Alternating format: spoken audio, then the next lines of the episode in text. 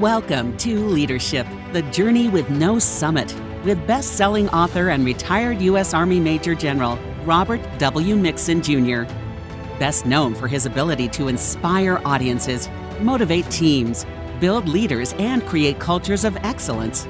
Robert shares effective values-based leadership strategies and tools your team can put into practice immediately that will fuel your company's lasting success. Now, here is your host, Robert Mixon. Well, welcome everyone to the Level Five podcast series. Uh, today's episode is on our Journey with No Summit, is uh, focusing on the concept of trust. And we are privileged today to have Mister Dave Pinder, the uh, president of Cardinal Insulating Glass, as our guest. And uh, we want to get his thoughts on how he has learned and developed uh, a culture of trust uh, and, and taken, I think, a good com- from a good company to a great company. And I've been privileged to work with Cardinal I G now for uh, three or four years, and Dave and his leaders. And it's been uh, an honor and a privilege. And uh, Dave, your career, a distinguished career, involves both military and, and corporate service, a graduate of West Point, and a leader who's who's been in tough situations and hard times and been very successful in doing that. So Dave, uh, welcome to the show. Glad to have you. Oh, thank you, Robert. It's a privilege to uh, be on with you today. Okay. I'd ask you first, Dave. First question is, what's your most memorable experience where you felt trusted, and how did that affect you? Yeah, if I could tell a quick story uh, to preface sure. my answer here. Uh, I think it was nineteen seventy-three. Roger, Roger O'Shaughnessy is the C E O of our company, and uh, he had been the president for six years. And uh, he was look. He asked himself a few questions. Uh, one, the first one, what was the best company in the world? He was looking for a company uh, to model our company after, and General Motors was the um, considered the best company in the world in nineteen seventy-three. And then he asked why, and it was because they ran independent divisions. And for the six years that he ran Cardinal, he was he had the privilege of uh, of being able to operate it independently. And so he thought, how do I, the next question he asked was, how do I attract and retain intelligent, hardworking people? And his answer was independence. And so from our very beginning, um, he's believed that in order in order to be successful, he's got to give uh, leaders uh, the ability to to run their businesses. And so when I was hired in nineteen eighty-six by two people, Roger O'Shaughnessy and Renato Lizardo, they gave me the freedom to run my plant in Fargo, North Dakota. Uh, they basically said, Dave, uh, build it, design it, build it, hire the people, run it. Take care of your customers, take care of your people, call me if you have any questions. And so that was, they put great trust and responsibility in me to manage not only that proj- project, but that business. And I would work twenty-four hours a day, seven days a week to never let those people down. And so again, early on in my career, twenty-two, almost twenty-two years ago, I was given that great responsibility to, to, to manage a business for this organization. It's a wonderful story, Dave. Thanks. Uh, how do you translate trust into empowerment? And yet still, in the words of President Reagan, trust but verify. Yeah. The way I look at that, Robert, is you've got to have trust both up, down, and to the sides as well. And when I, what, what I mean by that is um, I have to believe that the people that uh, that are working in our uh, for me are good, honest, effective, uh, worthy of trust. Basically, they have the, the competence and character uh, mm-hmm. to have earned it. And I have to have those same characteristics. But I also have to, um, my the folks that work for, for me have to believe that I love them and care for them. And then to the sides, we all have to be able to trust each other. Their peers need to be able to trust them. My peers need to be able to trust me. I think when you when you have that um, effect, um, one person, uh, this uh, management theorist Chester Barnard once called it uh, a zone of indifference uh, evolves. And uh, what happens is people trust each other. They don't question orders. They don't question each other because that trust exists. And then you have this enduring cooperation. And uh, I think once you have that, um, at least in my organization, I'm able to verify. You know, uh, my peep, the folks that that work for me, my plant managers, know that I care for them. They trust me. They know that I must keep my hand on the pulse, and I, I just want to know what's going on because I want to be involved in the business because I care. And I found that once all of that exists, it, it's it's easy to do. Mm-hmm. You know, a leader of mine once told me, you have to feed the elephant a, a peanut every once in a while and you won't get stepped on. And although that sounds extreme, it, it's just kind of a metaphor that says, hey, I, keep me informed. Uh, and, and everybody understands that, and, and it works both ways. They keep me informed, I keep them informed, and uh, and the system works. Yeah, well, I, I love it. I think the peanut theory is a great way to go. Uh, next question for you, Dave, is you know what what's the biggest mistake you've made where you either trusted too much or not enough, and what did you learn from it?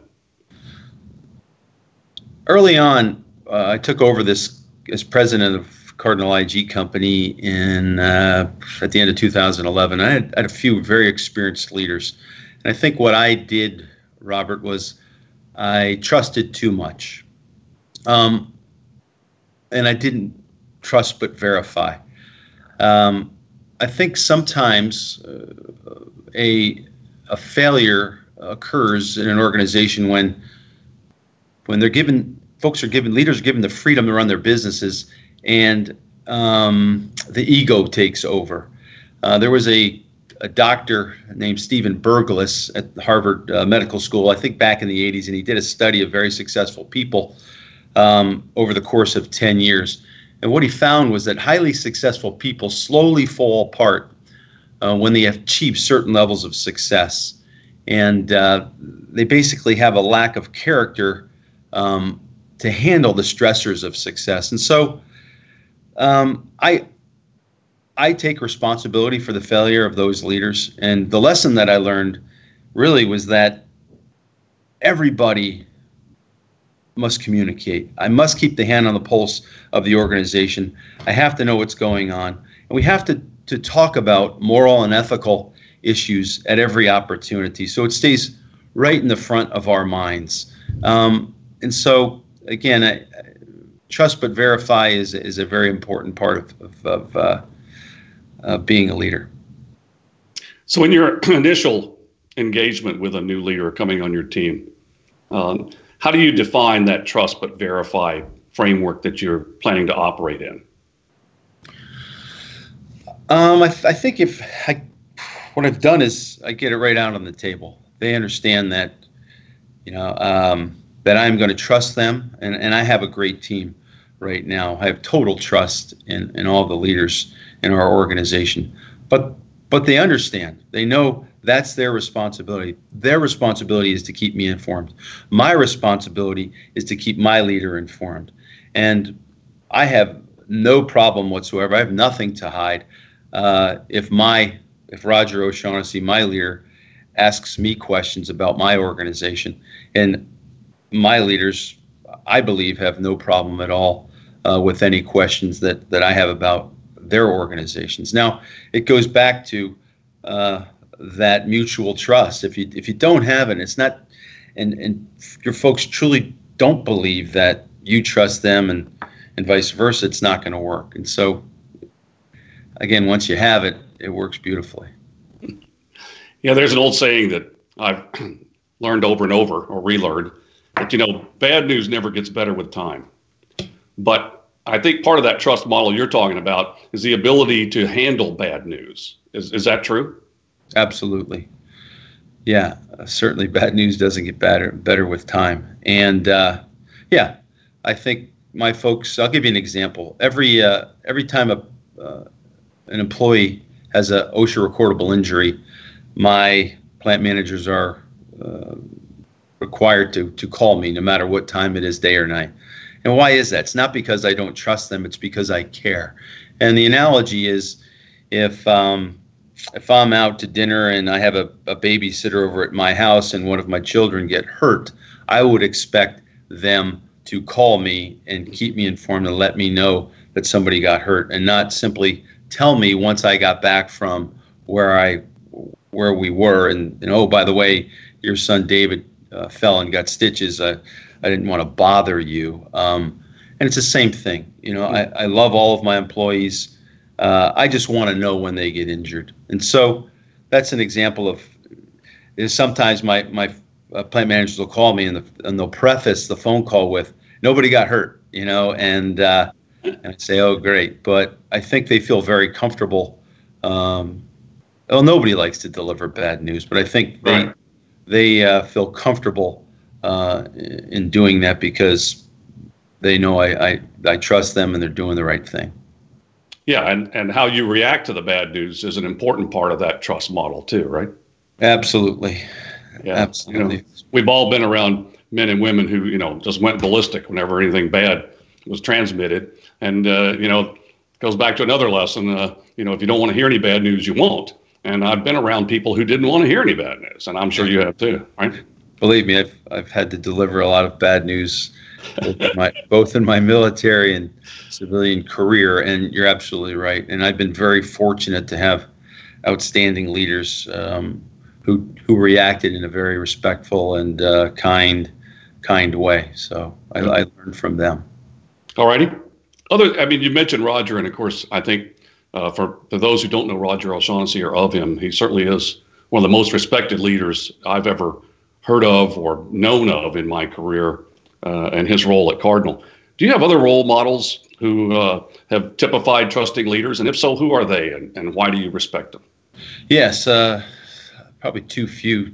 I mean, too many to mention. But, yeah. Um, but uh, one of the others is Renato Lizardo. Renato uh, came to the United States back in nineteen seventy-one from the Philippines. And uh, he actually is the one that hired me in nineteen ninety-eight. Roger gave Renato the responsibility to build a factory in Fargo, North Dakota, to service uh, one of our largest customers, and to find a plant manager to to run that operation. And so Renato was the, the one who actually found me and hired me, and he learned from Roger how to lead and in a trusting environment.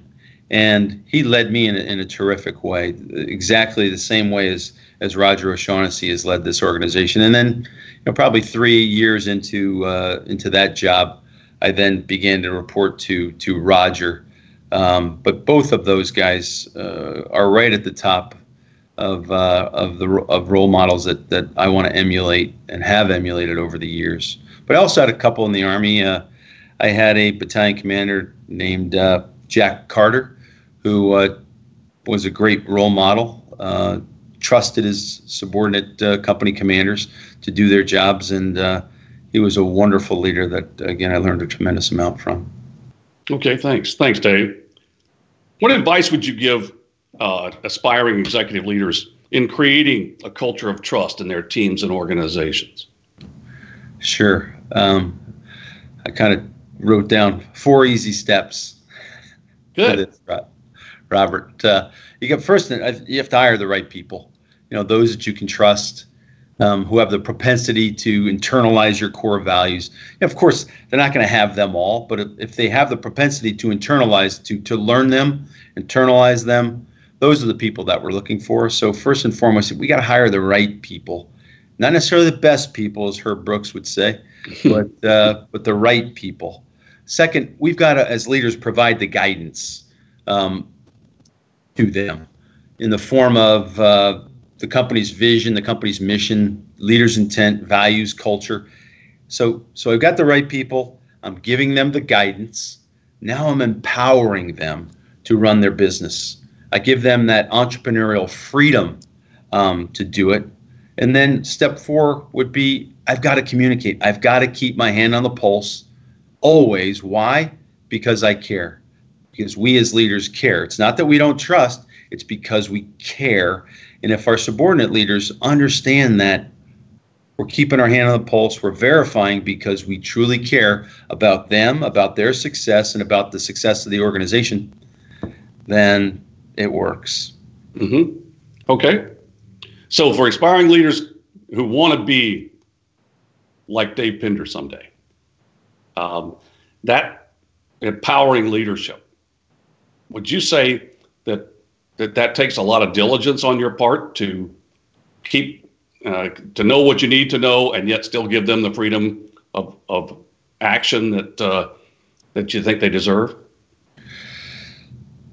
I think once you have it established, Robert, it's easy. Um, it's not like I have to work on it continually. Once once you have that trust established and people understand the expectations, mm-hmm. um, it just works. It's it's it's beautiful. It's a beautiful system that works so well. But again, you've got to have the right people.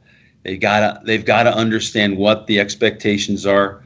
You have to give them the guidance, you empower them, and then you keep your hand on the pulse, and it works. Well, you certainly have a great organization, Dave. I've had the privilege of, of going out to all your plants and, and meeting with the leadership teams out there, the plant managers and, and the leaders throughout the ranks. And uh, you've instituted a wonderful program called Bedrock for the frontline leaders to help them understand what right looks like across the organization. And, you know, in a company the size of of Cardinal I G, there's what, more than three thousand employees out there every day uh, working hard and, and trying to do the right thing. Uh, I think your investment in their understanding of what right looks like as leaders has been really one of the most remarkable um, opportunities I've had in my career. So I want to say that and congratulate you on having done so much wonderful work to, you know, create a, a culture where people do, I think, feel trusted. And, you know, it has to permeate throughout the ranks. It's hard when you're at thirty thousand feet sometimes to know that it's permeated throughout the organization. But I think you've got some mechanisms in place that do that. And uh, it's important, I think, for a leader, no matter how large your organization is, to maintain, as you said, an idea, a feeling for the pulse of the organization and the health of the leadership team as they learn and grow. Because I don't think, in my experience, any of us you know, that have ever been to the summit. We're always on a journey as leaders. Do you agree with that? I totally agree, Robert. And, you know, I've got to thank you. Um, it's interesting how things happen in your life. Uh, for those that don't know, you were a military art professor of mine back in nineteen eighty-four at West Point. And, uh, and we served together after Desert Storm uh, with the third Armored Cavalry Regiment when you were the second Squadron Commander there. And, uh, and we went to the National Training Center. And then really, that was probably what, nineteen ninety-one, and then we didn't reconnect until two thousand fourteen or fifteen, fifteen or fifteen, something like that. Yeah, but it, it happened for a reason. And as I look at our leadership journey as a as a company, um, if I was writing the history of it, I would say that that reconnection of us and Level Five um, has been instrumental in taking us to the next level of leadership and really next level of trust within the organization. Um, well, thanks, Dave. So I, I truly appreciate it, Robert. Thank you. Any, do you have anything else you'd like to share with our audience here, Dave, about your your leadership journey, um, advice to others, oh, uh, or th- think, thoughts in general? Yeah, I think as you said, it's a it's a it's a never-ending journey, and we could always learn, um, and we have to learn from those mistakes. And, and I've made a lot. Um, and ensure that we do all that we can not to have those uh, repeat themselves. But again, uh, it's a fantastic feeling to to have a, to work with a group of people that uh, trust each other and uh, work so well together. And when you can truly enjoy um, what you do every day, um, it's it's it's really not a job anymore. It's it's it's just a pleasure doing what I do. So. Um, thank you for having me today. It was it was a pleasure participating in, in this. Well, thanks for sharing your thoughts with us, Dave, and I wish you continued success in leading, again, what I consider to be a great company uh, in, in Cardinal I G. Uh, and I would tell our listeners that, uh, you know, thanks to Dave, and as we go forward in our journey, we've got uh, several more senior leaders of different type companies and organizations that we'll uh, be interviewing on our Level Five podcast series.